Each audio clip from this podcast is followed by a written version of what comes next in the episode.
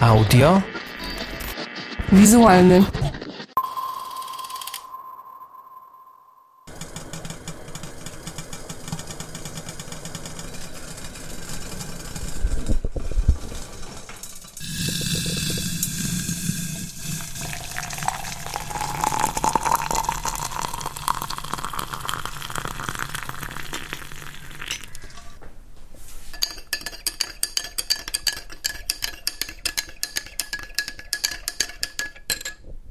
Tak zaczyna się kolejny nowohoryzontowy dzień.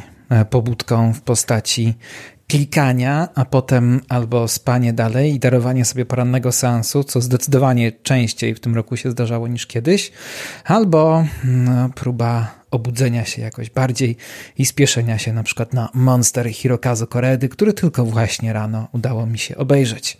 Nazywam się Karol Szafraniec, jestem kulturoznawcą, filmoznawcą, edukatorem filmowym, a to jest podcast audiowizualny o tym, co się słucha, co się ogląda i o tym, jak to się czasami łączy. Przede wszystkim o filmach, ale nie tylko.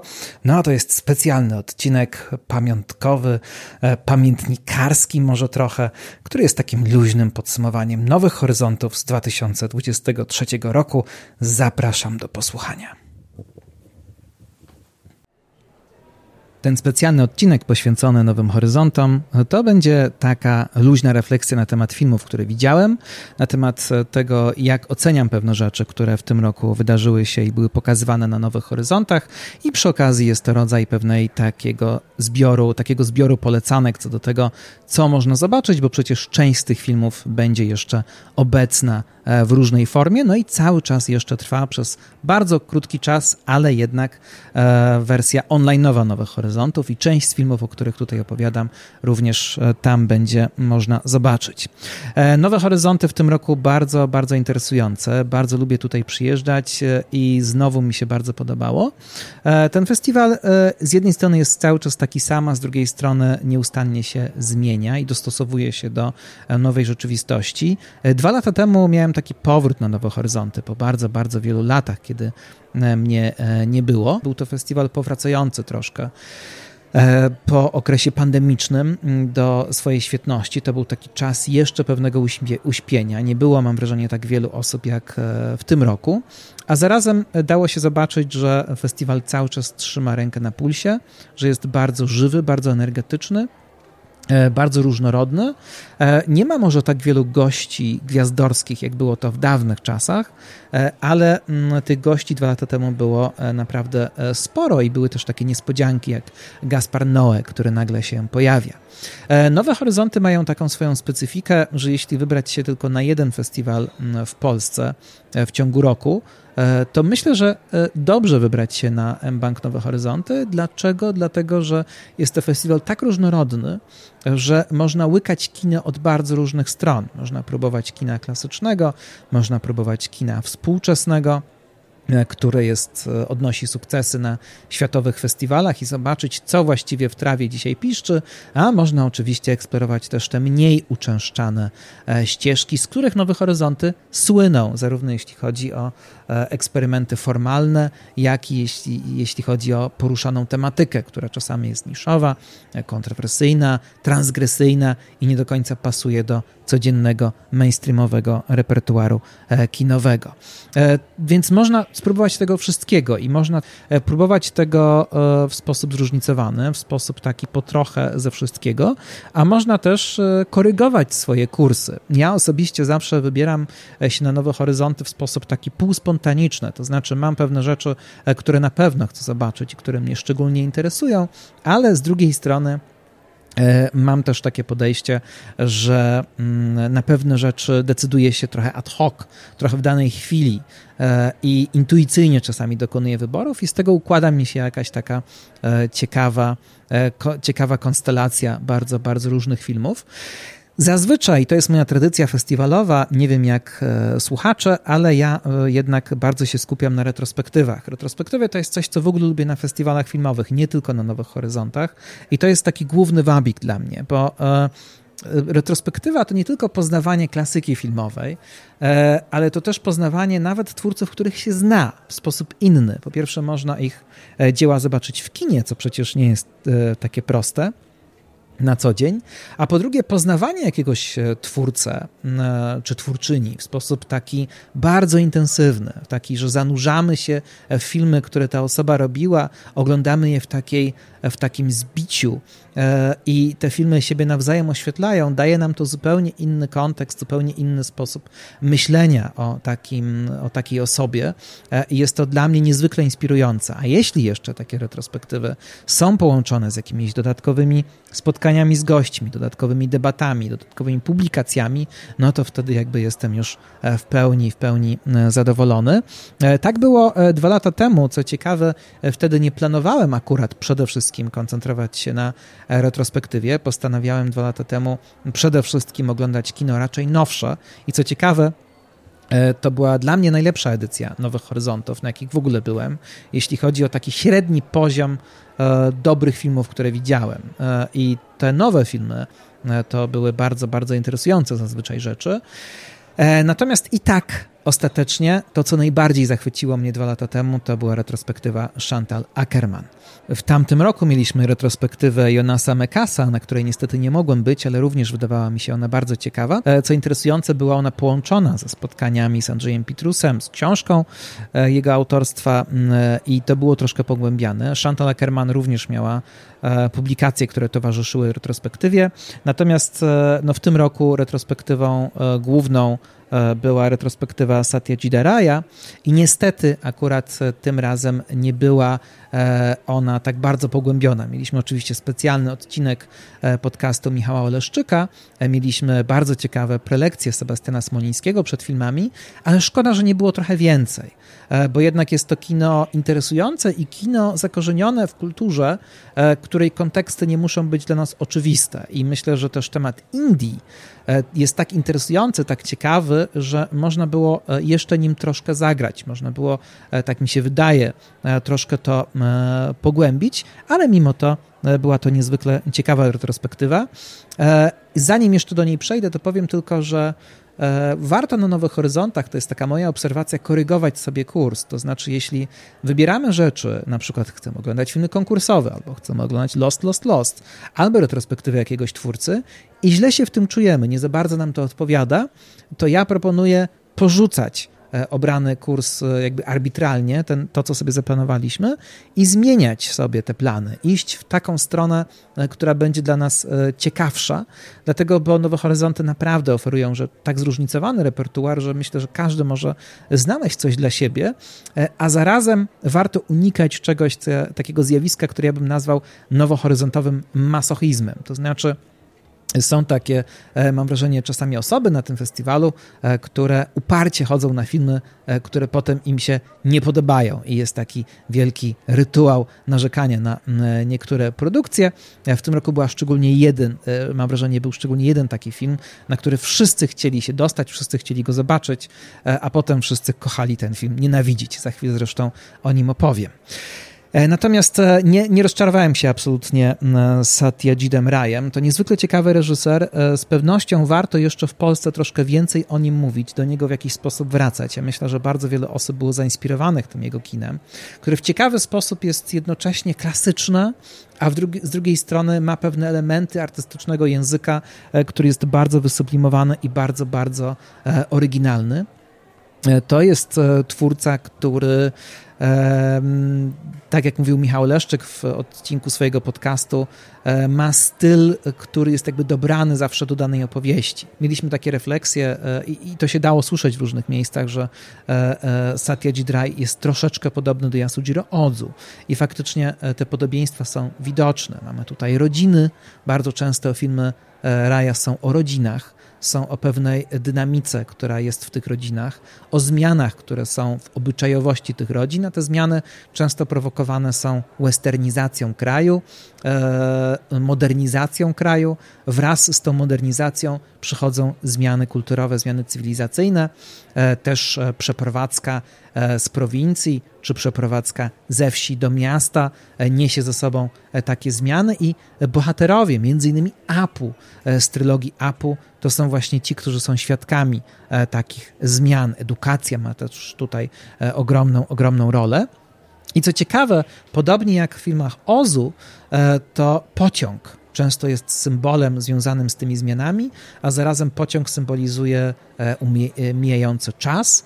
E, czasami ten pociąg tylko słyszymy, czasami bohaterowie, choćby Apu, pokazany jest w obliczu jadących pociągów gdzieś naprzeciwko, a czasami jak w filmie Idol, to też jeden z najlepszych filmów e, Satyajita Raya, jesteśmy w pociągu. I wszyscy, całe Indie właściwie są w tym pociągu, bardzo e, różne, spotykają się tam perspektywy patrzenia na świat, na kulturę, na to, do czego ten kraj zmierza. Jedna z rzeczy, które bardzo e, zaciekawiła e, odbiorców w tym roku, to była kwestia kobiet. Okazuje się, że kino Satyajita Raya, mimo że jest kinem już E, no, e, starym już kinem sprzed kilkudziesięciu lat. E, I wiemy, że Indie to jest kraj bardzo patriarchalny, kraj, w którym kobiety do dzisiaj mają bardzo trudno i zwłaszcza w ostatnich latach sporo się o tym mówi, że ten postęp pod pewnymi względami od tej strony, przynajmniej w niektórych miejscach tego kraju, był pozorny. To nagle okazuje się, że w filmach Raja Postaci kobiece są niesamowicie ważne, są niesamowicie barwne, są świetnie zagrane i często są w centrum opowieści. Okazuje się, że w filmach Raja te zmiany cywilizacyjne, które dotykają e, Indie, e, często wprowadzają mężczyzn w osłupienie, e, wprowadzają w pewien rodzaj szoku i oni nie za bardzo umieją się w tym nowym świecie odnaleźć, a kobiety odnajdują się w tych zmianach świetnie. Są bardziej niezależne, są silniejsze, wiedzą jak sobie poradzić i widzą też dla siebie szanse. Tymczasem mężczyźni albo są trochę zagubieni, e, albo tęsknią właśnie za dawnymi czasami i poddają się gdzieś w jakiś sposób. Aczkolwiek w słynnej trylogii Apu wygląda to troszeczkę inaczej. To w ogóle bardzo cie ciekawe filmy, dlatego że mm, każdy z nich jest troszkę inny. Niby tworzą trylogię o, rozwoju jednego chłopca, którego potem obserwujemy w trzeciej części jako młodego mężczyznę, ale tak naprawdę każda, każdy z tych filmów jest inny. Każdy jest utrzymany w innej stylistyce, każdy mówi troszkę o czymś innym i przynajmniej pierwsze dwa układają się w taki dyptyk nie tylko o nim, ale też o jego matce.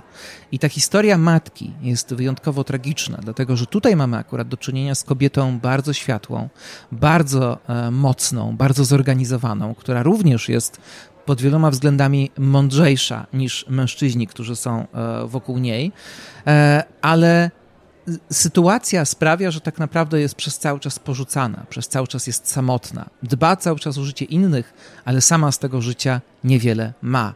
E, z tym związany oczywiście jest też e, dylemat samego Apu, e, który dorasta, który chce się uczyć, ale żeby się uczyć i żeby wyrwać się z tego życia, które miał dotychczas, musi jednocześnie porzucić własną matkę. I to jest bardzo, bardzo mm, skomplikowany proces. I w tym wypadku akurat kobieta która być może w innej sytuacji miałaby dużo lepszą, e, dużo lepsze możliwości rozwoju, tutaj jest pokazana jako ofiara tych wszystkich procesów modernizacyjnych. Warto jeszcze wspomnieć e, przy okazji APU coś, o czym nie mówiono tak wiele, właśnie przez to, że nie było wiele dyskusji pogłębiających e, te konteksty tych historii filmów Raja, ale jest to reżyser kontrowersyjny, jest to reżyser, wokół którego jest sporo dyskusji. Już pod koniec jego życia E, w Indiach e, był pewien rodzaj backlashu wobec jego e, twórczości, że jest to kino bardzo zachodnie, że jest to kino robione w taki sposób, żeby na zachodzie się podobało. To były podobne zarzuty, jakie w Japonii kiedyś były przeciwko Akirze Kurosawie.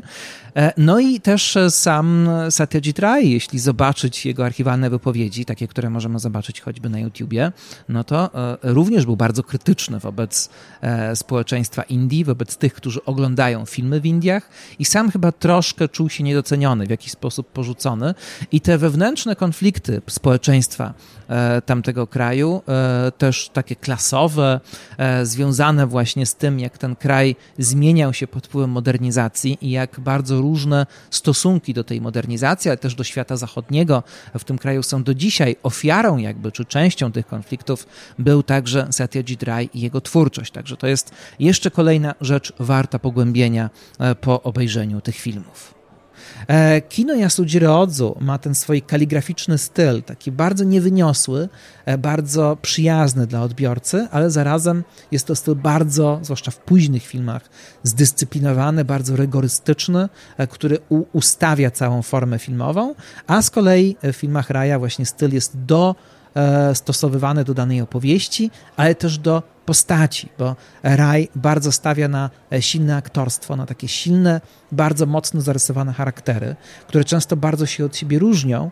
I to zderzenie między ludźmi o różnych temperamentach, też o różnych fizjonomiach ma w sobie e, coś bardzo, jakby ustawia dramaturgię filmów, ale też e, czasami ma efekt komiczny i w zależności od tego, o jakich bohaterach film opowiada, jaki mają temperament i co im się przydarza, to tempo tych filmów i ich styl jest do tego dostosowany. Natomiast to, na co warto zwrócić uwagę w filmach Raja, e, to dźwięk. E, warstwa dźwiękowa jest niezwykle dopracowana. Jest, e, ten dźwięk naprawdę niesie ze sobą znaczenie. Widać, że efekty dźwiękowe, które słychać, są wybierane nieprzypadkowo i czasami słyszymy jakiś głos otoczenia, jakieś dźwięki otoczenia, czasami się im bardzo głęboko przysłuchujemy, czasami ich nie słyszymy, a czasami to wszystko jest zastępowane muzyką, chociażby muzyką Rawiego Shankara w trylogii Apu, a w wielu późniejszych filmach jest to już muzyka autorstwa samego reżysera.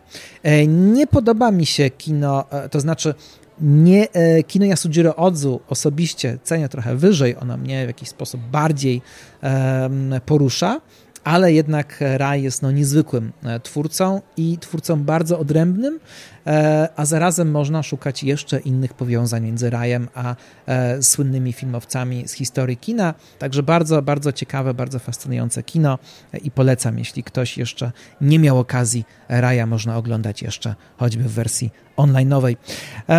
Ale mamy też oczywiście inne retrospektywy i inną retrospektywą bardzo interesującą, a właściwie dwie retrospektywy, które w jakiś, sposób, w jakiś sposób ze sobą rozmawiały. E, tą drugą klasyczną retrospektywą jest retrospektywa Alain e, Rob Grieta, czyli pisarza, scenarzysty, którego często najbardziej znamy e, jako autora scenariusza do zeszłego roku w Marienbadzie, Alona René. I to jest twórca, który potem sam zaczął tworzyć filmy i nie wszyscy o tym wiedzą, jak się okazuje. We Francji również on jest przede wszystkim popularny jako pisarz, a nie jako filmowiec. I oglądamy teraz jego filmy. Ten wybór był dość spory. Ja widziałem tylko bardzo niewielki, niewielki wybór, więc e, nie wiem, czy mogę powiedzieć, że mam jakiś reprezentatywny obraz tego, e, kim jest Rob Grie. Ale była to ciekawa retrospektywa, między innymi dlatego, że jest to mm, przybysz z trochę innych czasów, e, z czasów drugiej połowy XX wieku, z wyższych francuskich sfer i z takiego świata mocno libertyńskiego. I pewne rzeczy, które są w tych filmach, podejście do e, kwestii male gaze'u, e, do kwestii seksualności, cielesności, mogą budzić dzisiaj pewnego rodzaju kontrowersje, e, zwłaszcza, że kino Rob Grie, czy cała jego twórczość, to jest kino mocno e, fetyszystyczne, powiązane z masochizmem, z fantazjami o przemocy, o przemocy seksualnej, która którą kobiety, mężczyźni wyrządzają kobietom, ale też którą mężczyźni doznają od strony kobiet. Mamy tutaj też takie egzotyczne fantazje kolonialne, więc coś, co już bardzo, bardzo się zestarzało. No i w ogóle ten cały sztafaż wyższych sfer, e, te ornamenty, domy, ubrania, biżuterię, to samo w sobie jest dla Grieta podniecające. Niekoniecznie, jeśli ktoś ma inny gust, e, będzie to podniecało również widzów, e, natomiast e, no jest to na pewno ciekawe wejście w jakiś rodzaj wyobraźni i w jakiś rodzaj całej całego modelu kulturowego, który dla pewnej części e, francuskich intelektualistów drugiej połowy XX wieku był znaczący. No i też formalnie to kino jest bardzo mocno zakorzenione w modernistycznym języku. To jest takie kino troszkę godardowskie, momentami troszkę jak Chodorowski, troszkę zakorzenione w jakimś dziwnym rytuale między religią a celebracją wyobraźni. Więc to wszystko jest ubrane w formie fantazji, w formie jakiejś takiej literackiej fikcji. E, jakby wszystko jest umieszczone w podwójnych nawiasach. My wiemy, że cokolwiek dzieje się w tych filmach, to wszystko dzieje się do pewnego stopnia na niby. A nawet jeśli dzieje się naprawdę, to dzieje się w ramach jakiegoś teatru, jakiejś umowy, jakiegoś rytuału. I to e, e, czyni tę przemoc, czy to, co tam się dzieje czasami, jakby mniej niebezpiecznym, a zarazem jest taką celebracją wyobraźni, jest też pytaniem, jak daleko można się posunąć, tworząc, tworząc sztukę, e, zwłaszcza kiedy w tej sztuce e, próbujemy sublimować e, różne pragnienia, które poza sztuką mogłyby być dość groźne lub dość niebezpieczne nie tylko dla nas, ale też dla tych, którzy są wokół nas. I to jest bardzo, bardzo ciekawa refleksja. Natomiast e, dla mnie, oczywiście polecam gdzieś zobaczyć sobie te filmy, ale ciekawe jest to, jak inaczej e, po obejrzeniu, po poznaniu troszkę tych, e, tej wyobraźni Rob Grieta, inaczej patrzę na zeszłego roku w Marienbadzie, e, który to film przecież wydaje się być zakorzeniony przede wszystkim w języku, w opowieści o pamięci i o tym, jak język z pamięcią ze sobą gra. To wszystko połączone oczywiście z obrazami, symbolami. I ten wielki, zagadkowy film staje się no, troszkę mniej zagadkowy w jakimś sensie, bo patrząc na niego od strony scenarzysty, a nie od strony reżysera jego późniejszej twórczości, e, no widać, że e, to jest film niesamowicie erotyczny, chociaż ta erotyka jest tutaj praktycznie nieistniejąca wprost. To wiedząc o tym, e, co kręci Rob Grieta, że kręcą go dane wnętrza, że kręcą go te charakterystyczne elementy dla elementy charakterystyczne wyższych francuskich sfer, że te pałace, te ściany, ten monolog literacki, który jest na początku filmu, który mówi o tych dywanach, o sztukaterii, o ścianach uginających się od ciężkich obrazów, ciężkich luster, to znając późniejszą twórczość Grieta, rozumiemy, że jest to że to już samo w sobie jest bardzo, bardzo mocno erotyczne. Ale co było niezwykle interesujące, to w jaki sposób e, kino Grieta rozmawiało z inną e, sekcją tegorocznych Nowych Horyzontów, czyli z sekcją Avec Plaisir, e, czyli sekcja poświęcona przede wszystkim kinu BDSM, tym wątkom. Mamy tutaj kilka bardzo kultowych, bardzo niezwykłych filmów, i to jest wejście w tę tematykę, która była mu bardzo bliska ale od innej strony. I ciekawie patrzymy na tematy, które on jeszcze pokazuje w taki sposób konwencjonalny, w tym sensie, że to, są, że to jest cały czas spojrzenie mężczyzny, ale w Avec Plaisir patrzyliśmy na to już od strony troszkę innej. A takim bezpośrednim połączeniem między jego retrospektywą a Avec Plaisir była, e, był film Ceremonia, e, czyli film dokumentalny o Catherine Rob Grie, czyli o małżonce Alona Rob Grie, niezwykle ciekawej postaci, e, pisarce, performerce słynnej Dominie, e, która e, jakby oglądamy w dokumencie o niej jej osobowość i to, kim ona jest i zaczynamy rozumieć, jaką relację wobec niej miał Alain Rob Grie. Zaczynamy inaczej patrzeć na jej postaci, które pojawiają się w jego filmach, e, i to powoli przenosiło nas do innych filmów, takich bardzo kultowych, undergroundowych klasyków, jak na przykład e, film zachodnio-niemiecki Uwodzenie okrutna kobieta, e, który został zrealizowany przez Elfi Mikesz i Monikę Treut. Bardzo kultowe dzieło z Udokierem między innymi. Film BDSM, ale też film queerowy, film lesbijski, film, który pokazuje podobne fantazje i też jakby nie boi się ten film tych fantazji, e, realizowania, obrazowania tych fantazji, ale już jakby w zupełnie innym sztafarzu i w zupełnie jakby innej e, percepcji. Właśnie tutaj e, ten lesbi, to lesbijskie, kobiece spojrzenie staje się tym jakby tą dominującą perspektywą, z jakiej oglądamy te narracje.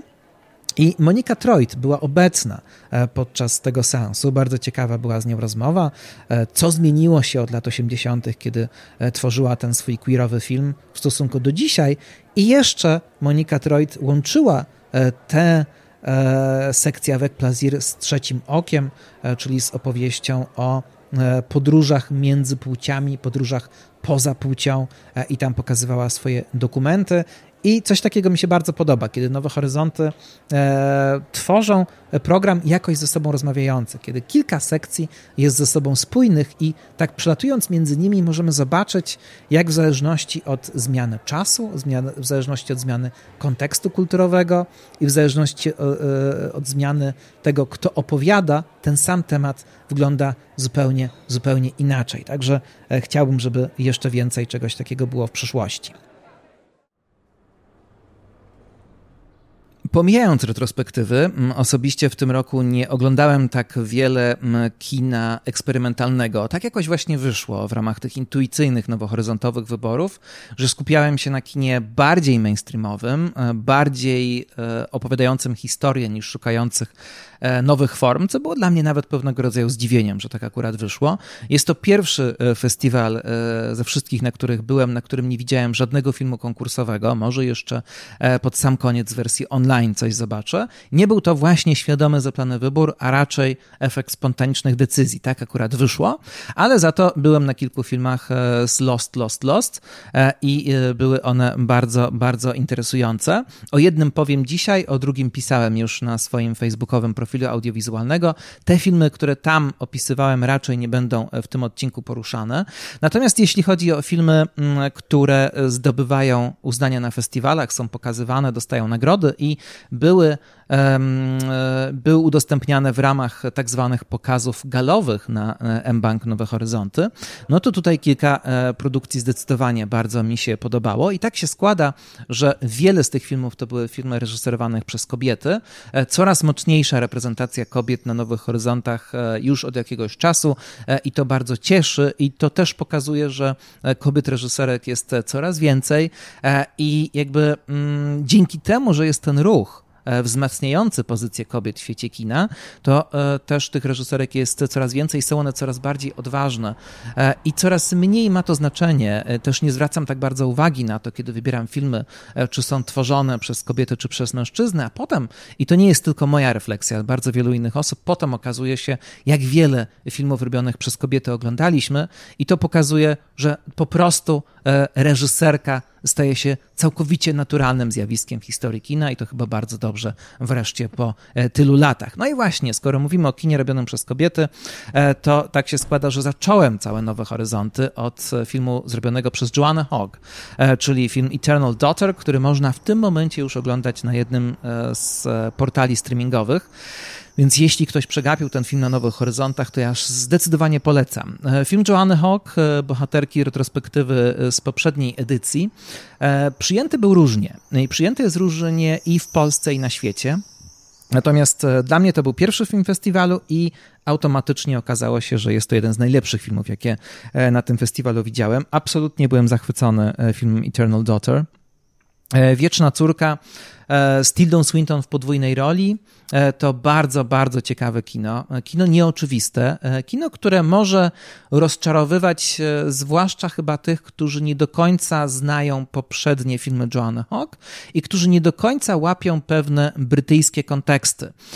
I myślę, że jeśli troszkę przygotujemy się do tego filmu, mm, zanim zaczniemy go oglądać, choćby właśnie zgłębiając troszeczkę biografię Joanny Hawk, to czym zajmowała się wcześniej, na czym polega jej kino, to będzie nam łatwiej docenić Eternal Daughter. E, no ale oczywiście pewne odnosienia gatunkowe, które są w tym filmie, dla jednych mogą być irytujące, a dla drugich mogą być intrygujące.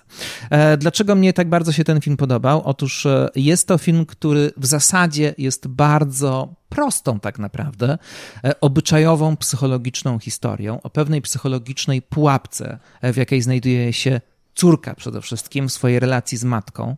Właściwie to obie znajdują się w pewnym zakleszczeniu, zarówno jeśli chodzi o sytuację, która jest między nimi, jak i o sytuację, która jest między nimi a ich przeszłością, tym, kim były kiedyś, kim była kiedyś, jak, jaki status miała kiedyś ich rodzina e, i jak to wszystko bardzo się zmieniło, a nie za bardzo jest możliwość pogodzenia się z tym i jest możliwość wyjścia z życia przeszłością. Chociaż ewidentnie bohaterka bardzo stara się, żeby z tej przeszłości w jakiś sposób się wysupłać. E, mamy tutaj dwie kobiety, które obie grane są przez e, Tilda Swinton e, i one przyjeżdżają do pewnego domostwa, które jest położone gdzieś na odludziu. Jest to takie typowe, duże domostwo angielskie, jakie znamy z opowieści gotyckich chociażby. Mamy tam dużą przestrzeń i wiemy wokół, dużą przestrzeń wokół ogród, drzewa, krzewy i to wszystko jest bardzo daleko mm, od jakiegoś większego ośrodka, przynajmniej film nam to sugeruje. E, e, w tym momencie to miejsce jest hotelem, natomiast przyjeżdżają tam dwie kobiety, matka i córka, które, e, jak się szybko dowiadujemy, kiedyś tam mieszkały. Nie będę tutaj spoilerować wcale tego filmu, opowiem tylko kilka takich bazowych założeń, na których ten film, na których ten film jest oparty, a które wydają mi się niezwykle intrygujące, bo z jednej strony fakt, że Tilda Swinton gra i matkę i córkę, pokazuje, jak bardzo one są ze sobą związane i właśnie uwypukla tę psychologiczną pułapkę, w której się e, znajdują, a jednocześnie stylizacja całego filmu na opowieść gotycką, na, mm, od, są odniesienia w tym filmie do różnych znanych motywów z horrorów, a jednocześnie ten film w żadnym momencie horrorem nie jest. Jeśli jest horrorem, to jest horrorem tylko psy, na bazie y, psychologicznej, na tym poziomie psychologicznym. Natomiast y, taka stylistyka tego filmu y, buduje bardzo bogatą metaforykę, bardzo bogatą siatkę odniesień, w które ten film bardzo interesująco wchodzi. I jest to rodzaj jakiejś gry z pewną angielską tradycją. I angielskość tego filmu jest też w bardzo ważnym wątku, który często zauważyłem jest pomijany w polskich recenzjach recenzjach i e, w polskiej recepcji tego filmu. Mianowicie nie jest to tylko film e, o rodzinie, e, o matce i córce i o uwikłaniach psychologicznych jednej z drugą, ale jest to film o klasie, jest to film o klasowości, jest to film o tym, jak zmienia się struktura brytyjskiego społeczeństwa przez lata, a na pewno zmieniła się w przypadku tej konkretnej rodziny, którą tutaj oglądamy. Matka należy do świata przeszłości. Matka przyjeżdża do tego domu jak do siebie, natomiast z pewnością jest to dla niej pewien szok, że ten dom nie jest już jej.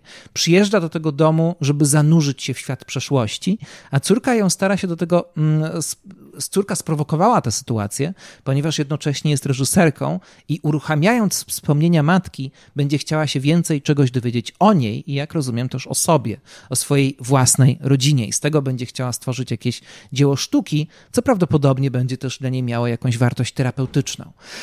E, z kolei córka zdaje sobie sprawę z tego, mm, jak bardzo czasy się zmieniły, jak bardzo ich rodzina jest już gdzie indziej niż e, były kiedyś. E, I ten wątek duchów, z którym kojarzy się opowieść gotycka i który jest tutaj delikatnie sugerowany przez różne dziwne dźwięki, które gdzieś słychać w nocy, mm, ten wątek inaczej prawdopodobnie interpretujemy w przypadku matki, inaczej w przypadku córki.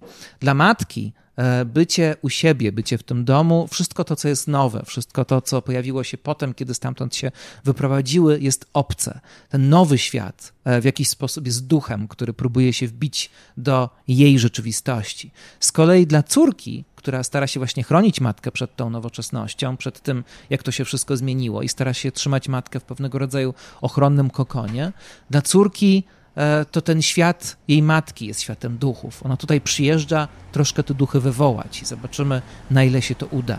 E, struktura społeczna e, jest tutaj związana z pewną deklasacją, dlatego że ewidentnie właśnie ta rodzina nie ma już tej pozycji, którą miała. Ten film jest oczywiście pełen wielu tajemnic. Jedną z tajemnic jest pytanie, dlaczego ten dom już nie należy do nich. E, dlaczego on stał się hotelem, dlaczego muszą tutaj wracać, e, jak nie do siebie już? E, i, i co, jaka historia z tym jest związana. Co ciekawe, postaci, które spotykają, nie tylko pani recepcjonistka, ale też inne osoby, no to także są osoby, które mają zupełnie inną relację są w zupełnie innej relacji do naszych bohaterek dzisiaj niż byłyby kiedyś. E, pojawiają się tutaj e, ludzie, którzy są powiązani e, z tymi, którzy pracowali dawniej w tym domu. No i z pewnością dzisiaj w zupełnie innej sytuacji są dwie bohaterki, kiedy rozmawiają z tymi ludźmi, a w zupełnie innej byłyby kiedyś. I tutaj pojawia się nie tylko wątek klasowy, ale pojawia się także wątek rasowy. I to wszystko jest wygrane na bardzo, bardzo wielkich subtelnościach, ale to wszystko w tym filmie jest. I to wszystko w tym filmie bardzo pięknie gra, a co najważniejsze, i za co bardzo lubię e, sposób, w jaki Joanna Hock tę historię opowiada, nic tutaj nie jest na ostrzu noża. Ta konfliktowość, e, te sporne sytuacje, które tutaj są, są pokazane jako dotkliwe, ale jednocześnie nie ma tutaj na siłę budowania dramat, e, jakichś dramaturgicznych mm, wygibasów, nie ma tutaj na siłę podkręcania e, drastyczności tych sytuacji. Mamy po prostu pewien dramat, pewne uwikłanie i na poziomie społecznym, i na poziomie prywatnym, psychologicznym, ale w sumie z tego wszystkiego wychodzi coś bardzo, bardzo intrygującego. Także zachęcam, żeby spróbować obejrzeć ten film właśnie z takim, takim łaskawym okiem, a zarazem warto też powiedzieć o kontekstach e, pozafilmowych, bo oczywiście Joanna Hawk sama pochodzi z wyższych sfer i z pewnością rozliczanie się z pewnym dziedzictwem klasowym i tak jak to dzisiaj wygląda jest bardzo ważne dla jej kina. No ale z drugiej strony Tilda Swinton też tutaj jest e, bardzo intrygująca, bo przecież jej pochodzenie e, jest niezwykle ciekawe. Tilda Swinton wywodzi się z arystokracji szkockiej. Jej szkocka rodzina to jest jedna, jeden z najstarszych brytyjskich rodów wciąż istniejących, który sięga jeszcze wczesnego średniowiecza. Tilda Swinton przez jakiś czas czas jako mała dziewczynka mieszkała na zamku swojej rodziny, e, e, a jednocześnie była osobą e, związaną z rebeliantami, z queerowym undergroundem, z punkowymi klimatami i tam wychowywała się, tam się tworzyła jako artystka wokół Dereka Germana między innymi. Zresztą tam właśnie też poznała Joannę Hawk, która także zaczynała dzięki Derekowi Germanowi. To on ją właśnie zainspirował do tego, żeby zająć się kinem jako medium, które najidealniej będzie pasowało do tego, żeby mogła wyrażać e, swoje treści. Także e, również pod tym kątem jest to bardzo, bardzo interesujące kino. I kiedy połączymy właśnie ten wątek klasowy z wątkiem rodzinnym, z wątkiem bardzo intymnym, no to ten film nam się układa w coś bardzo niezwykłego. Motywem tegorocznych Nowych Horyzontów było hasło Kino Scalenie e, i szukamy faktycznie w tym roku w kinie nowych form współpracy, nowych form bycia razem, razem, nowych form bliskości. Zastanawiamy się nad tym, w jaki sposób stare formy e, bliskości dalej spełniają swoją rolę, a na ile się już wyczerpały, jak możemy stworzyć jakieś inne. I właśnie ta kwestia, e, jak być razem, e, a jak nie być razem, czego unikać też w byciu razem, na pewno była ważna na tegorocznym festiwalu. I drugi film, bo mamy tutaj też zresztą opowieść o rodzinie u Joanny Hawk, ale drugi film, który obejrzałem i który również mi się podobał, nie tak bardzo na pewno jak film Joanny Hawk, ale którego również będę bronił. To film Club Zero Jessica Hausner. I to jest właśnie jeden z tych filmów tegorocznych nowohoryzontowych, który publiczność kocha nienawidzić. Znaczy wszyscy zabijają się o to, żeby ten film zobaczyć i się wklikują na niego obsesyjnie, a potem wychodzą z niego niezadowoleni i go obsmarowują. E, dlaczego Club Zero budzi takie emocje? Prawdopodobnie dlatego, że najnowsza produkcja Jessica Hausner nie jest spełniona artystycznie tak bardzo jak na przykład Lourdes, jej wcześniejszy film. Prawdopodobnie też dlatego, że podobne satyry społeczne oglądaliśmy już e, wcześniej i były one po prostu bardziej błyskotliwe, bardziej dotkliwe, e, ale mimo wszystko uważam, że film Jessica Hauser ma swoje plusy. I nawet jeśli w artystycznej formie nie jest do końca spełniony, to jeśli chodzi o to, co mówi, jest całkiem, całkiem ciekawy i całkiem, całkiem prawdziwy. To jest film o rodzinie, e, to jest film o rodzinach właściwie, dlatego, że mamy tutaj dzieci, mamy pokazane rodziny, w których te dzieci się wychowują, no i te dzieci chodzą do szkoły e, na takie specjalne kursy i tutaj mamy pewną kobietę, którą gra Mija Wasikowska, e, która e, uczy nasze dzieci specjalnych technik odżywiania, manipuluje tymi dziećmi, wprowadza je w bardzo drastyczne stany i one się dają temu uwieść, jakby dają się uwieść pewnej takiej magmie słownej, która ona przed nimi roztacza. Wydaje mi się, że jest to niezwykle ciekawa opowieść, wnikliwie dość pokazująca po pierwsze sposoby niewerbalnej manipulacji, relacji. To znaczy e, sytuacje, w których e, bohaterka grana przez Miję Wasikowską jest z tymi młodymi ludźmi, sposób w jaki z nimi rozmawia, e, to, o czym z nimi mówi i o czym z nimi nie mówi, a jednocześnie jakie różne formy niewerbalnego nacisku na, nie, w jakiś, na nich w jakiś sposób używa, no to jest to bardzo trafne i wydaje mi się, że można na bazie tego filmu zrobić jakieś takie zajęcia, które omawiają różne techniki manipulacji. A zarazem Hausner zaczyna się zastanawiać nad tym, skąd właściwie to się bierze, dlaczego ci młodzi ludzie dają się pociągnąć e, tej szarlatanerii, którą ma w sobie bohaterka. Okazuje się, że rodziny, w których te dzieci się wychowują, są niesamowicie sterylne e, i e, rodzice tymi dziećmi też na różne sposoby manipulują, ale także ta manipulacja wynika z różnych technik, które są powiązane z tym, że nigdy nie mówi się niczego wprost. Club Zero jest najbardziej przekonujący dla mnie wtedy, kiedy jest film filmem o spętaniu języka. O języku, który nie jest w stanie do niczego odnieść się naprawdę, nie jest w stanie niczego nazwać po imieniu e, i wokół wszystkiego chodzi wokoło. E, pewną pułapką, w którą padły, wpadły wszystkie rodziny, w których znajdują się te dzieci, jest to, że niczego właśnie nie nazywa się wprost, ponieważ nazwanie czegokolwiek wprost, zarówno problemu, o którym mówimy, jak i emocji, które czujemy, może wiązać się z jakimś urazem, e, z jakąś krzywdą, przynajmniej domniemaną, ale być może język, który jest całkowicie pozbawiony afektacji, staje się jeszcze bardziej przemocowy niż język, w którym jakieś elementy e, uczuć, nawet negatywnych, się pojawiają. Jest taka scena w Club Zero, w którym ojciec e, złości się i wydaje się, że jest to jedna z najbardziej szczerych, najbardziej autentycznych scen w tym filmie, bo też film mówi bardzo wprost o tym, że e, dzieci ulegają urokowi tej kobiety, dlatego, bo ona ma w sobie coś, czego ci rodzice nie mają. Ma w sobie jakiś żar, jakiś żar wiary, jakiś żar autentyczności. I nawet jeśli e, jest to budowane przez Jessica Hausner w taki sposób trochę mm, arbitralny i trochę mało przekonujący, to faktycznie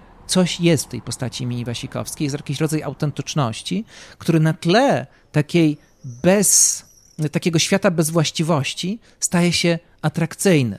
W dodatku ta postać grana przez Miję Wasikowską nie wydaje się być cyniczna. W paru scenach, w których pokazuje ją reżyserka, możemy odnieść wrażenie, że ona naprawdę w pewne rzeczy wierzy i tym różni się to od świata, który jest wokół niej, a temat wiary jest e, bardzo znaczący w ogóle w kinie Jessica Hausner. E, zostawia widza z pewną niepewnością, z pewnym niedopowiedzeniem e, i trzeba sobie gdzieś to w samotności dalej pociągnąć. No i na pewno w tym filmie z jednej strony mamy odniesienia do Lantimosa, do Urlicha Zajdla, który zresztą pojawia się też w napisach końcowych, E, na pewno jest w tym filmie coś Stoda Solondza. Nawet jeśli ten film, nawiązując do tamtych e, produkcji, tamtych reżyserów, nie jest tak właśnie spełniony, to jednak coś w nim dotkliwego jest i coś, co moim zdaniem jest warte przemyślenia, a nie takiego łatwego zbywania. Inny film, który widziałem, Showing Up Kelly Reinhardt, to oczywiście film bardzo ważnej twórczyni amerykańskiej, która jest bardzo popularna w pewnych kręgach. Wydaje mi się, że oryginalność jej języka filmowego bierze się, bierze się z tego, że jest pewnego rodzaju hybrydą takiego sandansowego, niezależnego kina amerykańskiego z lat 90. z pewnymi elementami slow cinema. I to wychodzi z tego bardzo intrygująca całość, która czasami sprawdza się lepiej, czasami sprawdza się mniej. Stosunek do przyrody, e, do świata nieludzkiego e, i tego, jak ten świat współgra e, ze światem ludzi, jest bardzo interesująco w jej filmach pokazane. W końcu jej filmy często dotykają właśnie mniej lub bardziej wprost kwestii ekologicznych. I podobnie jest w najnowszym filmie. Showing Up to jest kino bardzo realistyczne to jest taki mały realizm, e, który jest też skupiony na niedzianiu się, na takich pustych momentach, na bardzo nieefektownym aktorstwie. Michelle Williams jest tutaj pod wieloma względami nie do poznania, ale wydaje mi się, że spełnia się świetnie, e, grając artystkę, e, grając osobę, która jest artystką, ale pokazaną w sposób nieprzesadnie romantyzujący artyzm i sztukę. To jest po prostu jej praca, to jest po prostu jej zajęcie, które jest dla niej bardzo ważne, ale które jednocześnie ma w sobie pewną żmudność i taka żmudność codzienności, żmudność codziennej pracy jest w tym filmie bardzo, bardzo dojmująca. Natomiast e, mamy tutaj też nieoczekiwane relacje z innymi ludźmi, które są bardzo, bardzo trudne i nieoczekiwane relacje e, z przyrodą, których właściwie tak bliskich relacji za bardzo bohaterka nie chce mieć, ale w pewnym momencie będzie mieć trochę z przymusu. I okazuje się, że czasami w życiu to, nad czym nie mamy kontroli, to, co jest nieoczekiwane, to, czego nie jesteśmy w stanie zaplanować, staje się ważniejsze, staje się ciekawsze, staje się bardziej odkrywcze i zmienia nasze życie lepiej niż to, co planujemy i w czym upatrujemy e, różnego rodzaju nadzieje. E, jest to film, e, który bardzo dobrze mi się oglądało, aczkolwiek uważam, że ta maniera takiego uśpionego świata jest czasami troszkę denerwująca. Wydaje mi się, że jednak jakkolwiek byśmy się próbowali nie zbliżyć do realizmu, jakkolwiek reżyserka stara się wygasić nadmierną atrakcyjność tego świata, pokazując taką żmudność codzienności e, i pokazując jakąś ukrytą, jakąś, jakiś ukryty poetycki wymiar tego, co jest wokół nas, ale taki, w taki sposób nie narzucający się. Wydaje mi się, że czasami przesadza i wydaje mi się, że czasami trochę za bardzo ten film jest zagrany na takiej nucie, jakby wszyscy mieli za chwilę zasnąć. I wydaje mi się, że prawdziwe życie nie jest aż tak senne, jak to, co pokazuje Kelly Reinhardt, co nie zmienia faktu, że jest to kino e, bardzo, bardzo e, intrygujące Osobną postacią, która w pokazach galowych zrobiła spore zamieszanie jest oczywiście Wim Wenders, który powraca po latach w, z dobrym kinem, dlatego że on przez cały czas kręci filmy fabularne, ale są to już od wielu, wielu lat filmy fabularne bardzo, bardzo słabe. Tak słabe, że nawet najwięksi fani Wendersa jak ja nie do końca się już orientuje, co on właściwie kręci i te filmy gdzieś przemykają bez echa. Natomiast e, Perfect Days to film, w którym e, sumuje się wiele wątków jego twórczości, e, który jest zaskakująco zwarty jak na niego. No i oczywiście jest kręcony w Japonii. I po pierwsze jest to jeden z niewielu chyba udanych filmów e, tworzonych przez niejapończyków w Japonii, aczkolwiek są na ten temat kontrowersje. No a poza tym jest to film zdecydowanie mm, e, właśnie lepszy niż to, co Wenders kręcił ostatnio. Nie uważam, żeby Perfect Days to było jakieś wielkie arcydzieło, ale jest to film naprawdę piękny, naprawdę e, jakoś tam poruszający i jeszcze do niego wrócę, bo Wenders mm, pokazywał nie tylko Perfect Days, ale pokazywał też Anselma, film o Anselmie Kieferze, film zrobiony w technice 3D. Wenders w ostatnich w ostatniej dekadzie specjalizuje się w filmach 3D robionych o sztuce, o artystach, od, zaczęło się to od Piny i naprawdę nieźle mu to wychodzi. E, I będę o tych filmach mówił na pewno jeszcze w przyszłości, dlatego na razie e, o Perfect Days się nie rozwodzę. Być może wtedy, kiedy ten film pojawi się w kinach, e, troszkę więcej o nim powiem, dlatego że Wenders w ogóle będzie powracał w audiowizualnym w najbliższym roku, powiedzmy, szkolnym, bo jest to jeden z moich ulubionych reżyserów. W ciekawy sposób wrócił, więc warto się nim zająć. Ma ważną rocznicę, mm, niedługo jeden z jego najwybitniejszych filmów.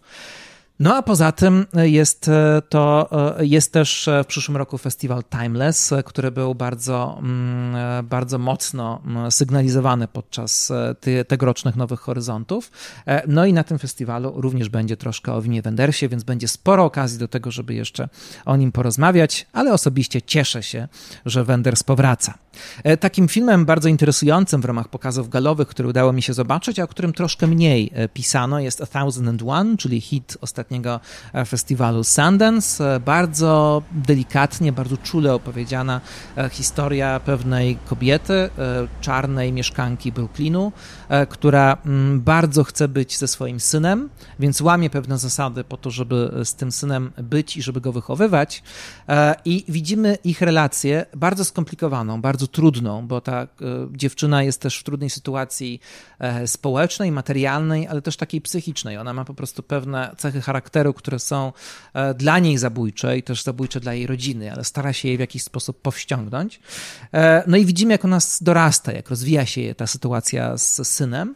I to kolejny taki film, który w ciekawy sposób zadaje pytanie o rodzinę, o to, czym jest rodzina, e, co rodzinę tworzy i co właściwie sprawia, że możemy kogoś nazwać rodziną. I jest to film, który w dużym stopniu mógłby być, mam wrażenie, stworzony przez Hirokazu Koreedę. Mimo, że dzieje się ten film zupełnie gdzie indziej, jest ten film w zupełnie innym kręgu kulturowym, to tematy e, i nawet sposób ujęcia tych tematów jest momentami dość podobny. No a skoro jesteśmy przy e, japońskim mistrzu, no to warto powiedzieć, że jego Monster to na pewno jeden z najjaśniejszych punktów e, tegorocznych galowych pokazów nowohoryzontowych. Monster to oczywiście film nagrodzony za scenariusz na festiwalu w Cannes, ale zdaniem bardzo wielu osób jest to powrót Hirokazu Koreedy do formy. Moim zdaniem, mm, i tak, jest to powrót zdecydowanie. Monster to jeden z najlepszych filmów, jakie widziałem na Nowych Horyzontach. Natomiast e, ja akurat nie należę do tych malkontentów, którzy uważają, że Baby Broker na przykład był słabym filmem. Uważam, że jest to, mm, że był to bardzo dobry film, mający kilka być może ryzykownych pomysłów w sobie zawartych, ale jednak jest to kino ciekawe i kino, które dla mnie było e, dość poruszające i dające do myślenia. Natomiast e, Monster na pewno jest filmem formalnie ciekawszym. Jest filmem i scenariuszowo, i reżysersko bardziej intrygującym. Jest to film, w którym mamy pewną zagadkę. Jest to film, w którym zabiegi dramaturgiczne są bardziej skomplikowane i bardziej wyrafinowane niż chyba w jakimkolwiek dotychczas filmie Hirokazu Koreedy. I pod tym względem jest to jakieś takie nowum w jego kinie, taka meandryczna, labiryntyczna dwupunktowa narracja, w której obserwujemy te same wydarzenia z kilku perspektyw, więc mamy z jednej strony no, oczywiście odniesienie do Rashomona, ale też dla mnie Monster jest bardzo przesiąknięty duchem Kieślowskiego. Gdzieś jest jakieś echo dekalogu w tym jego filmie i to przesiąknięty z duchem Kieślowskiego w takim dobrym sensie. To nie jest taka rozmemłana kieślowszczyzna, tylko wydaje mi się, że tutaj bardzo ciekawie pracują pewne kieślowskie inspiracje. I Monster jest też filmem E, do pewnego stopnia poruszającym te same tematy, które były już u Koreedy, czyli znowu mamy e, temat e, rodziny, kto może być naszym bliskim, a kto nie, zasad, które społeczeństwo buduje wokół bliskości, jak te zasady mają się do prawdziwego życia. Rodzina w sensie takim ścisłym jest może mniej ważnym tematem tym razem, ale nie bez powodu pojawia się w tym filmie dwa razy scena, w której mówi się o tym, czym rodzina jest, a czym rodzina nie jest. I jeden z bohaterów w bardzo gwałtowny i bardzo radykalny sposób na tak jasno tradycyjną rodzinę reaguje. I wydaje mi się, że to nie jest przypadek.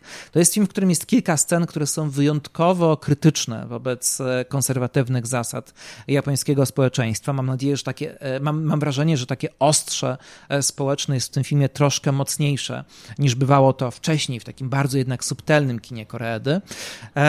I bardzo pięknie jest ten film zrobiony też od strony czysto formalnej. Mamy tutaj muzykę Ryuichiego Sakamoto i to też jest bardzo wzruszające. To jedna z jego ostatnich ścieżek dźwiękowych. E, cały film jest też jemu dedykowany mm, i dla mnie właśnie w Monsterze była najpiękniejsza scena chyba, jaką widziałem w tym roku w e, kinie nowohoryzontowym, e, czyli scena, w którym dwoje kłamców którzy mają wiele do ukrycia przed światem z zupełnie różnych powodów, spotyka się i chociaż są z zupełnie innych światów, mają przez chwilę jakieś niezwykłe porozumienie i zaczynają grać na instrumentach dętych, chociaż tak naprawdę żadny z nich tego robić nie umie. I to nieporadne granie na tych instrumentach, które jest bardzo głośne. I to jest taka scena, która spaja właściwie cały ten film, spaja ze sobą te różne punkty widzenia, łączy e, te różne rozsypane wątki tej układanki, jest niezwykle mocna emocjonalnie e, i bardzo mi się podobało i bardzo mi się podobało też to, że właśnie dźwięk i taka muzyka w stanie jeszcze nieopierzonym, jakby stanowi e, czy wyraża emocje bohaterów. E, no i od razu pisałem o tym też u siebie na profilu na Facebooku. Ten film skłonił mnie do tego, żeby zacząć szperać po Netflixie i poszukać nowego serialu Hirokazu Koreedy, który był, który wszedł do dystrybucji sieciowej w lutym tego roku i mam wrażenie, że bardzo niewiele osób na razie ten serial widziało, a Koreeda jest przecież bardzo popularnym u nas reżyserem. E, no i ten serial opowiada e, o świecie gejsz. I Koreda opowiada o tym świecie w taki sposób, który ma być troszkę odkłamujący, ma troszkę unikać stereotypów, e, które zwłaszcza zachodnia publiczność na temat środowiska gejsz ma. No i ten film, ten serial jest też o gotowaniu. Gotowanie i przyglądanie się przygotowywaniu potraw jest niezwykle w tym filmie ważne. No a temat gotowania i temat przygotowania potraw od razu prowadzi nas do innego hitu galowych pokazów tegorocznych Nowych Horyzontów, czyli do filmu Bulion i inne namiętności. E, film wietnamskiego reżysera Ang Kung Trana, bardzo znanego, chociaż tworzącego rzadko. Ja niestety tylko jeden jego film widziałem wcześniej, czyli e, jego adaptację Norwegian Wood e, Murakamiego z muzyką Johnny'ego Greenwooda z Radiohead. Osobiście ten film lubię, choć wiem, że nie wszyscy są nim zachwyceni. Natomiast Bulion inne namiętności to film, e, który w dużym stopniu wynika ze sposobu, e, z fascynacji kulturą francuską, dlatego że reżyser filmu co prawda pochodzi z Wietnamu, jest Wietnamczykiem, ale dużą część swojego życia spędził we Francji e, i pewien rodzaj fascynacji francuską kulturą w tym filmie jest bardzo wyraźny. I co jest niezwykle w Bulionie, to nie jest tylko film o mm, gotowaniu, to jest film o pewnym zachwycie w ogóle europejską kulturą, mam wrażenie. I to takim zachwycie, e, jak na dzisiejsze czasy, dość bez, bezwstydnym, bo to jest zachwyt przecież e, wyższymi sferami. I ten film pokazuje pewne subtel, bardzo subtelny sposób, pewne relacje władzy, pewne relacje społeczne, które pojawiają się między ludźmi w tym filmie, ale mimo to jest to film, który zdecydowanie stawia na to, co jest piękne w tym świecie, to, co jest w tym świecie subtelne, to, co jest w tym świecie nieoczywiste. W tym filmie jest taka wiara w jakąś e, moc ludzkich uczuć, e, gdzie te ludzkie uczucia są w stanie pokonać nawet pewne e, niedoskonałości społeczne i też pewne niedoskonałości charakteru.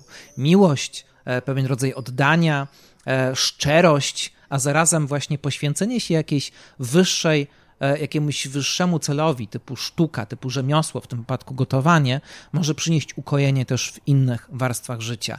Może się wydawać, że jest to bardzo idealistyczne spojrzenie e, na kulturę, na rolę kultury, e, ale bardzo piękne i w ogóle bardzo mm, cieszę się, że taki film powstał dzisiaj, który jest jakby pewną przeciwwagą dla takiego bardzo krytycznego patrzenia na kulturę, zwłaszcza na kulturę europejską. I myślę, że całe to krytyczne patrzenie, to ta dekonstrukcja, E, pewnych e, elementów kultury europejskiej jest bardzo ważna i bardzo potrzebna, ale e, coś w kontrze do tego potrzebne jest również. Jakiś rodzaj afirmacji też może się przydać, nawet jeśli on ma w sobie coś lekko magicznego, lekko bajkowego, ale wcale nie banalnego, dlatego że Ang Hung Tran zdecydowanie opowiada ten film, nie stosując przesadnie sentymentalnych środków wyrazu to e, jakby e, jest pożenienie takich różnych wrażliwości, właśnie współczesnego kina z Azji e, z, pewnym, z pewnymi elementami kultury europejskiej. Wynika z tego coś bardzo intrygującego.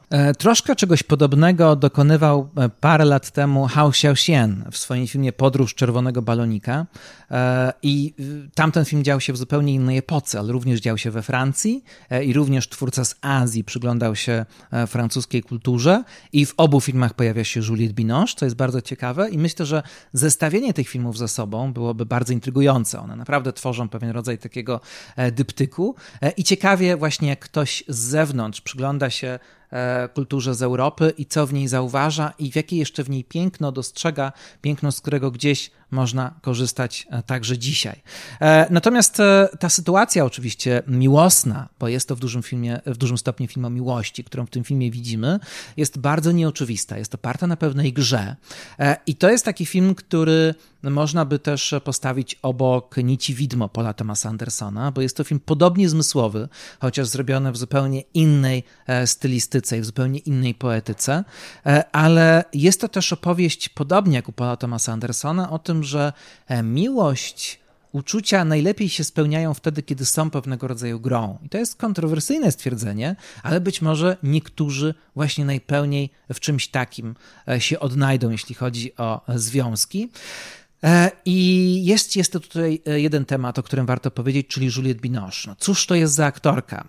Juliette Binoche już od dawna, dawna sobie tak myślę, że jest to aktorka zupełnie niesamowita, ale im więcej czasu mija, tym bardziej sobie uświadamiam, jak bardzo jest niezwykła. Dlatego, że jest to aktorka po pierwsze bardzo mądrze wybierająca sobie projekty. Juliette Binoche pojawia się raczej w filmach niezłych, raczej w filmach dobrych tak naprawdę.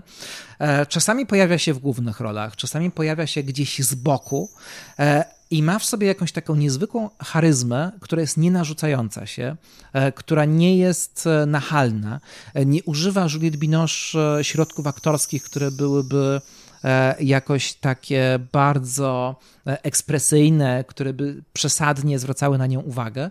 Czasami ona po prostu jest jest gdzieś na ekranie, czasami jest gdzieś w tle, ale ma tak silną osobowość, że nawet jeśli nie zabiera całego miejsca dla siebie, e, to zawsze o niej pamiętamy. Zawsze wiemy, że ona tam jest i potrafi takimi bardzo subtelnymi środkami aktorskimi przekazać właściwie wszystko, a przede wszystkim potrafi pokazać e, pewien rodzaj wieloznaczności, pewne uczucia, które są ze sobą sprzeczne, które się gdzieś kłębią i tak jest także e, w tej postaci, którą będziemy oglądać w Bulionie. Zresztą ciekawi mnie recepcja tego filmu, bo być może jeszcze przyglądając mu się bardziej, wracając do niego, odkryjemy pewne mroczniejsze elementy tego filmu, które nie są tak widoczne na pierwszy rzut oka. Jeśli chodzi o temat bliskości, e, temat e, i bliskości w związku, i bliskości w rodzinie, e, to na pewno dwa filmy wzbudziły e, zainteresowanie i mojej publiczności e, nowohoryzontowej, to jest film Powoli. E, film, który został stworzony przez Marię Kaftaradze, która była zresztą gościnią festiwalu. I to bardzo piękne, subtelne litewskie kino. Jak często oglądamy filmy z Litwy, też bardzo, bardzo, bardzo rzadko. Jest to film, który mm, jest bardzo interesujący z tego powodu, że po pierwsze e, jest bardzo naturalną, taką bardzo bliską życiu opowieścią o związku, a zarazem jest historią, z której możemy się wiele dowiedzieć, bo możemy się dowiedzieć o wielu aseksualności. I w dużym stopniu jest to taki film, który nie wie, ale który razem z nami się nad czymś zastanawia, ale pochyla się nad bardzo prawdziwą historią. Uczucia, które wybucha i które jest, i z którym już nic nie możemy zrobić, bo bohaterowie po prostu się kochają, a jednocześnie właśnie no, z powodu tego, że mają inne temperamenty erotyczne i czegoś innego chcą w życiu intymnym, no to tutaj nie ma między nimi zgody. E, nie dość, że jest to wygrane w taki sposób bardzo prawdziwy, e, soundtrack z tego filmu też robi wielką furorę i wiem, że e, już sporo osób po Nowych Horyzontach słucha sobie piosenek z tego filmu, to jest to też opowieść, którą można potraktować bardziej metaforycznie. Te problemy, które są w tym związku, wcale nie muszą dotyczyć tylko niedopasowania seksualnego, mogą też dotyczyć dotyczyć zupełnie innych rodzajów niedopasowań.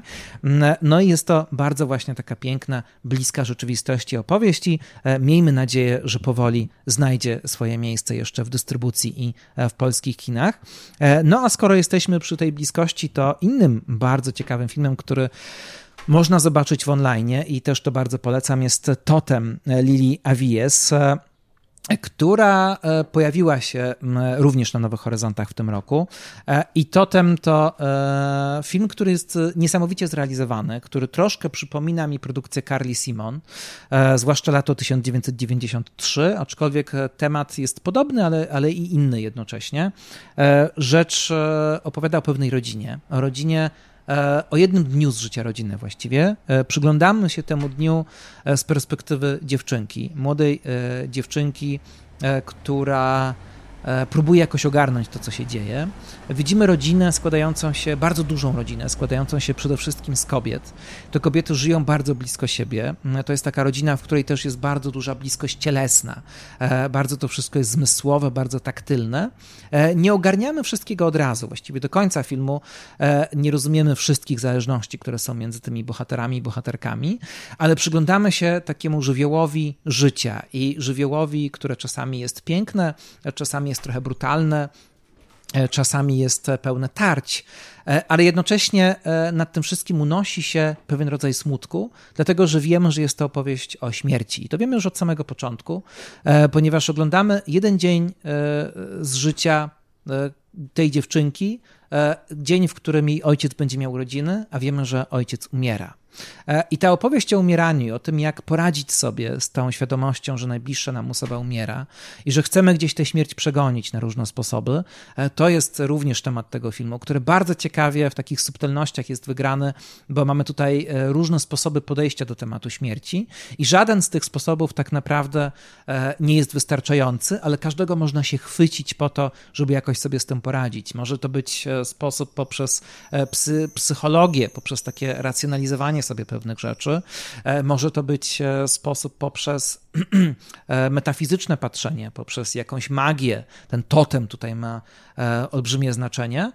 I nie opowiadając właśnie szczegółów tego filmu, zobaczycie, jak poprzez różne postacie, które w tym filmie się pojawiają, właśnie te różne podejścia będą opowiadane, ale przede wszystkim to, co jest niesamowite w realizacji to temu, to wygląda to po prostu jak kino dokumentalne, jakbyśmy naprawdę oglądali wycinek z życia pewnej rodziny, meksykańskiej rodziny e, i e, bardzo, bardzo jest to niezwykłe. Na koniec jeszcze trzy filmy bardziej, powiedziałbym, nowohoryzontowe, czyli Samsara Loisa Patino, e, film z Hiszpanii, ale film kręcony w dużym stopniu w Azji, film, który jest zakorzeniony w koncepcjach buddyjskich i który był jedną z e, głośniejszych projekcji e, Nowych Horyzontów, aczkolwiek jest to film, który powinno się zobaczyć w kinie, można go jednak e, oglądać też w online. E, polecam szczególnie po ciemku. E, jeśli już ten film oglądać w domu, to w takich warunkach właśnie bardzo sprzyjających medytacyjności. To film, który zaczyna się jak bardzo typowy slow cinema, który porusza się w obrębie pokazywania codzienności mnichów buddyjskich, a potem stopniowo zaczyna bawić się formą i jakby wchodzimy głębiej właśnie w, koncepcji, w koncepcję samsary. Będzie tutaj słynny moment, w którym ekran będzie będzie E, całkowicie zgaszony e, i będą się pojawiać tylko rozbłyski światła. E, no i jest to bardzo, bardzo intrygujące przeżycie. Aczkolwiek dla mnie Samsara nie była filmem jakimś specjalnie głębokim. Dla mnie jest to ciekawe przeżycie formalne, ale niewiele z niego tak bardzo wynika.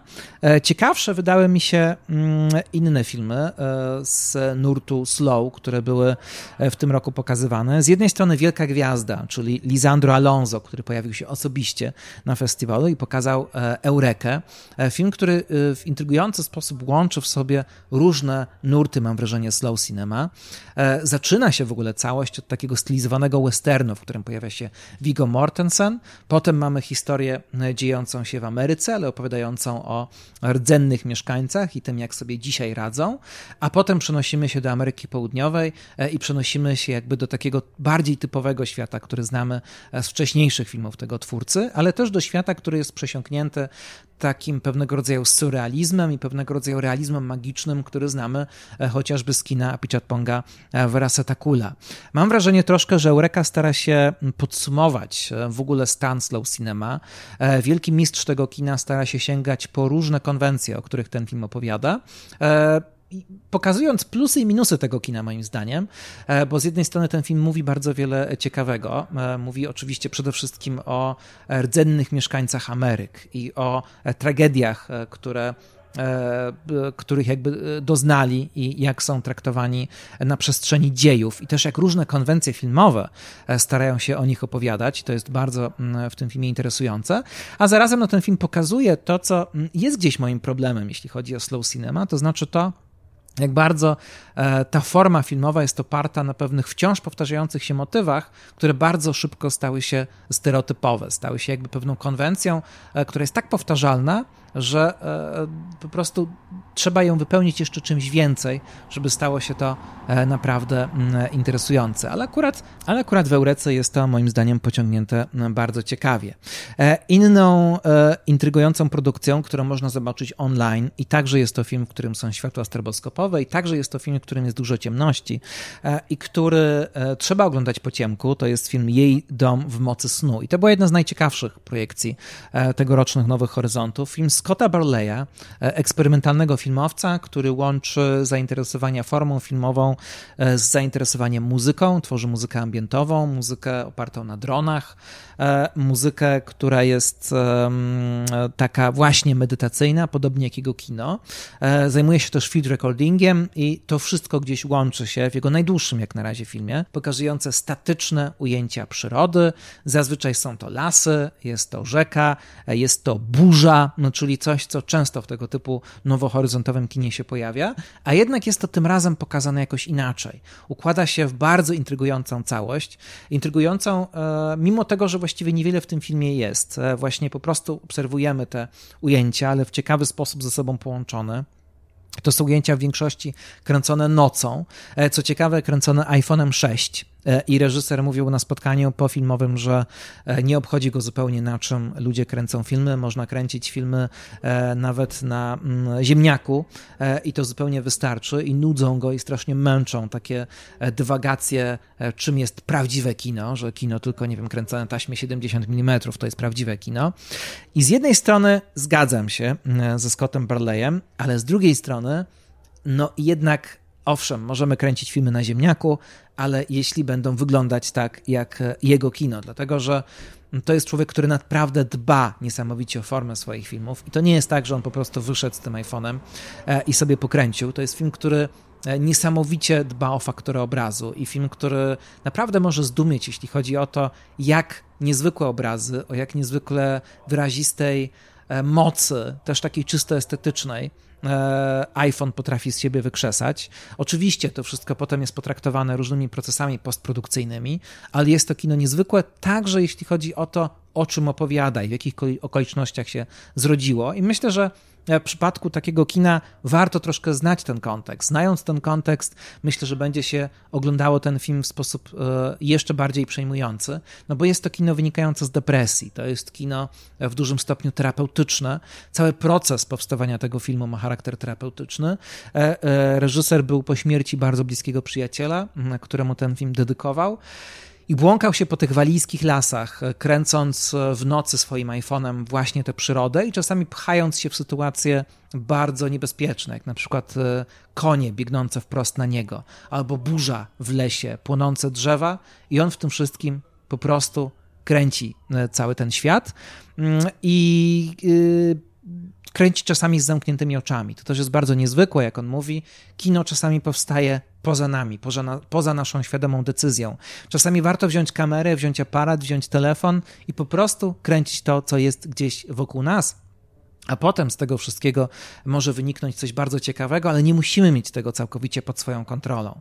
Zresztą sposób powstawania filmów mm, Scotta Barleya, który choćby zrobił wcześniej krótką melancholię opartą na troszkę podobnych zabiegach, e, mm, to kino powstaje właśnie na bazie swobodnych asocjacji. To znaczy, to nie jest kino zaplanowane, to nie jest kino, które miałoby jakiś scenariusz, e, tylko po prostu reżyser, mm, twórca ma przed sobą pewne obrazy, które stworzył, i te obrazy zaczynają się swobodnie w jego wyobraźni, w jego e, komputerze łączyć w jakąś całość. Zaczyna szukać pewnych powiązań, i z tego wszystkiego też wynika pewna filozoficzna refleksja. Jak sobie troszkę poczytamy więcej o Barleyu i więcej wywiadów z nim, e, tekstów, które pisze, okazuje się, że on jest bardzo mocno zakorzeniony w pewnych konkretnych koncepcjach filozoficznych i często te koncepcje filozoficzne są związane też z ekologią. To zresztą temat relacji między przyrodą, między tym, co nieludzkie, a tym, co ludzkie e, w sekcji Lost, Lost, Lost jest zawsze bardzo, bardzo e, mocno obecny. I tutaj również jest próba uzyskania jakiegoś nieludzkiego spojrzenia na świat,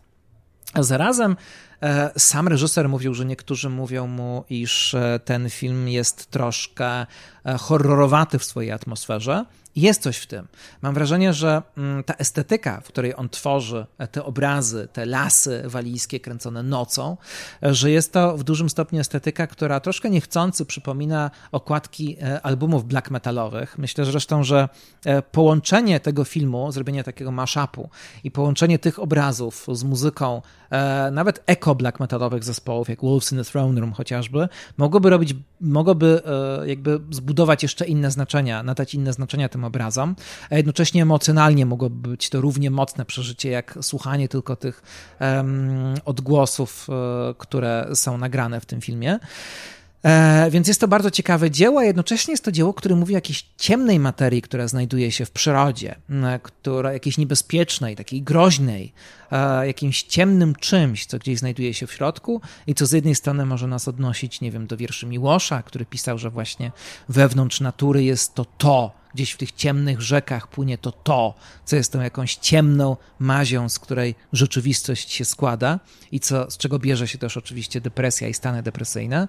No a z drugiej strony może nas to też odwoływać do antychrysta Larsa von Triera, który ma momentami bardzo podobny nastrój. Zestawienie antychrysta e, z jej domem w mocy snu mogło być też bardzo interesujące, chociaż jak się domyślam, Scott Burley ma nieco inne e, spojrzenie na przyrodę niż Czesław Miłosz, niż Lars von Trier, raczej mniej gnostyckie, tym bardziej, że on lubi przyglądać się e, pewnej cykliczności przyrody, to już w jego wcześniejszych filmach było widać, e, temat śmierci, temat rozkładu, ale też jak śmierć i rozkład wpływa potem na rodzenie się kolejnego życia, to także coś, co w tym kinie jest bardzo mocno obecne. A ostatni dzień festiwalowych projekcji zakończyłem filmem e, w żółtym kokonie, który i ja, i wiele osób obejrzało pewnie dlatego, że e, tu i ówdzie polecał ten film bardzo, z bardzo dużym zaangażowaniem Łukasz Mańkowski. E, film, który e, nie boi się naprawdę długich ujęć. Jest to w jakimś sensie film drogi, bo mamy opowieść o człowieku, który mieszka w stolicy Wietnamu, ale który postanawia powrócić bo dowiedział się o śmierci kogoś z rodziny i postanawia powrócić swoje rodzinne strony i konfrontuje się e, z tą częścią kraju prowincjonalną, wiejską, z której pochodzi.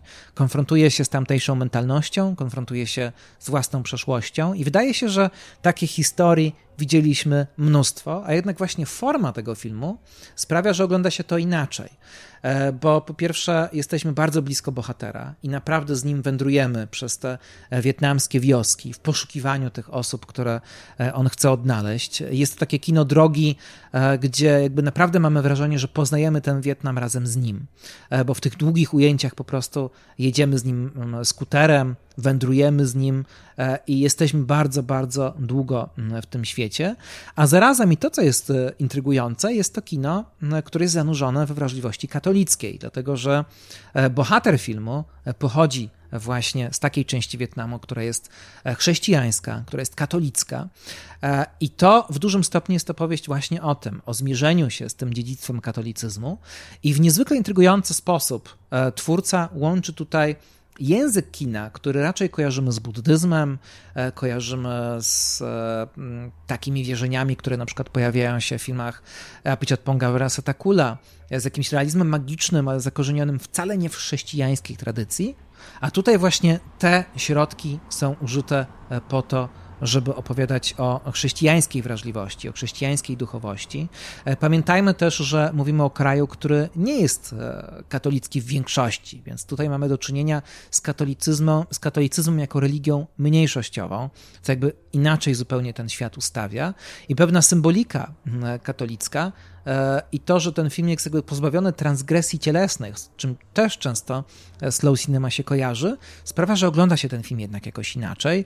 E, I nawet jeśli uważam, że jego środkowa część być może jest trochę zbędna, być może jest trochę za bardzo rozwleczona, to jednak jest to kino, które dawało bardzo ciekawy rodzaj relaksu, a jest to też film bardzo nakręcony z taką wielką uważnością.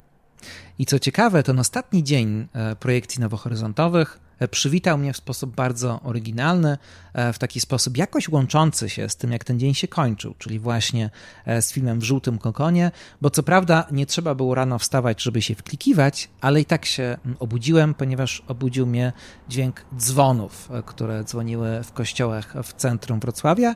I jak się okazuje, we Wrocławiu nawet dźwięk dzwonów ma w sobie coś ambientowego, coś bardzo medytacyjnego, bardzo nieoczywistego. Takie to były Nowe Horyzonty. Zobaczymy, może uda się znowu spotkać i relacjonować dla Was za rok. Dziękuję, audiowizualny. Do usłyszenia.